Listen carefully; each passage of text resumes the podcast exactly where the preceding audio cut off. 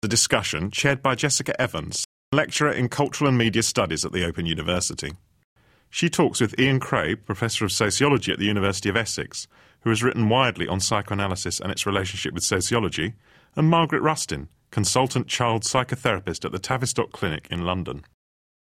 Together, they discuss the central concepts of Kleinian and object relations psychoanalysis, their use in the clinical context, and also their wider applications to social and cultural life. I'm Jessica Evans, and with me are Ian Craib and Margaret Rustin.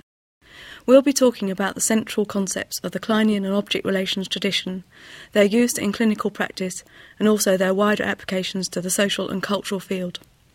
Can I start by asking you to say a bit about the kind of clinical work you do and the context in which you do it? Margaret. I work at the Tavistock Clinic, which is an NHS outpatient clinic which provides services for the whole population range. I myself work in the Child and Family Department, and that means multidisciplinary work, working with psychiatrists, psychologists, family therapists, and others. And child psychotherapist is one of the NHS professions contributing to a child and adolescent mental health service. The clinic's also a large training centre for all the mental health professions interested in psychotherapeutic approaches. And the integration of the training process and the clinical work does make it a, a highly specific context. Ian. Well, I work with two types of groups. I have patient groups with the local NHS psychotherapy service. I work with people who are referred from GPs, from psychiatrists, from all sorts of caring professionals in the area and uh, have a very wide range of patients. And I also work with what we call experiential groups, which are groups of trainees or health service workers who are using the group to find out about their relationships with each other, how they relate to other people, how they deal with being in a group, and generally finding out more about their own lives. Clearly, all roads in psychoanalysis lead back to Freud. I just wonder whether you can say something about what we can still learn from Freud. Ian? I think, first of all, what we can learn from Freud is the, is the existence of the unconscious, which is still quite a startling discovery, I think, for some people. People can still be shocked that they do things for reasons for which I don't know, and which I could discover later or maybe not discover at all. And the, the idea that human beings are pushed or driven or in some way acted upon by part of themselves I don't know about, I think is quite a radical idea. Personally, the other part of Freud, which I always go back to, is the idea that people are divided between themselves, that we are, to some extent, most of the time, in some sort of in, have some sort of internal conflict within us, and that our, our lives and our psyches aren't simple. Margaret, have you got something to add? Yes, there's one thing I'd like to say, which is that Freud also discovered that the way in which we could learn about these aspects of ourselves which aren't obvious in an everyday way is through reflection, and that reflection is most easy with someone to share. And that's why he's also the inventor of a particular form of psychotherapy, psychoanalysis. Well, we'll come back to Freud later, but um, first I'm interested to know which particular post Freudian psychoanalytic theories have informed your clinical work. Margaret?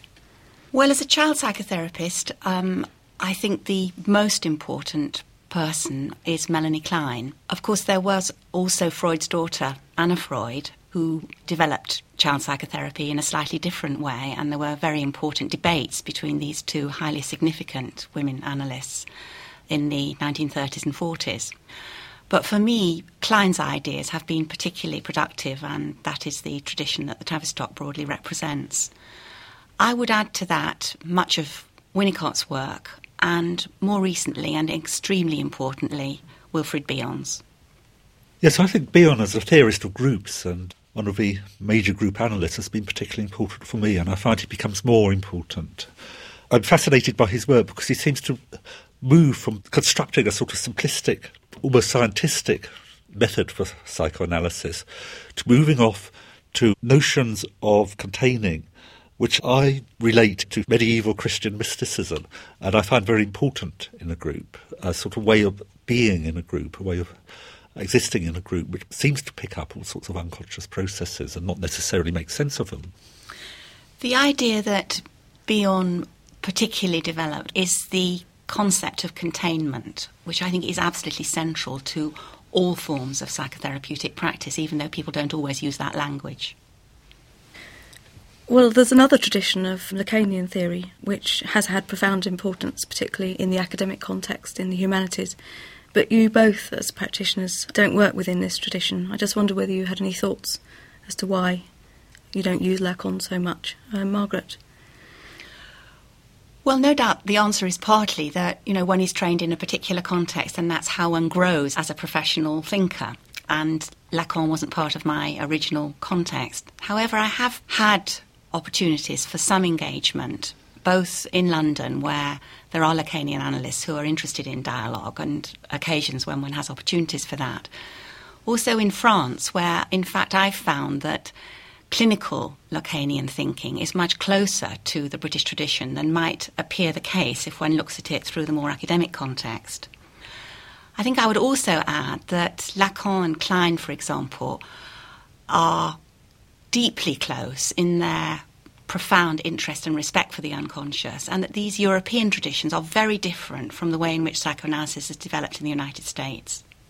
So that's the key difference, mm, in a way. I would say so. Rather than between Lacan and, and Klein, it's more to do with different national contexts. Mm. Ian? I suppose I approach Lacan as a social theorist as well as a practicing therapist. I think the reliance on language is far too heavy. I suppose clinically, I, have begun recently thinking of Lacan's notion of an imaginary and relating it to what Klein has to say about fantasy. In a group, I found the imaginary a more useful way of thinking about the very strong feelings and very strong transferences that are made onto the therapist. Imaginary seems to carry a force of necessary illusion, which the idea of fantasy doesn't. From the Open University. For more information, go to www.open.ac.uk forward slash use.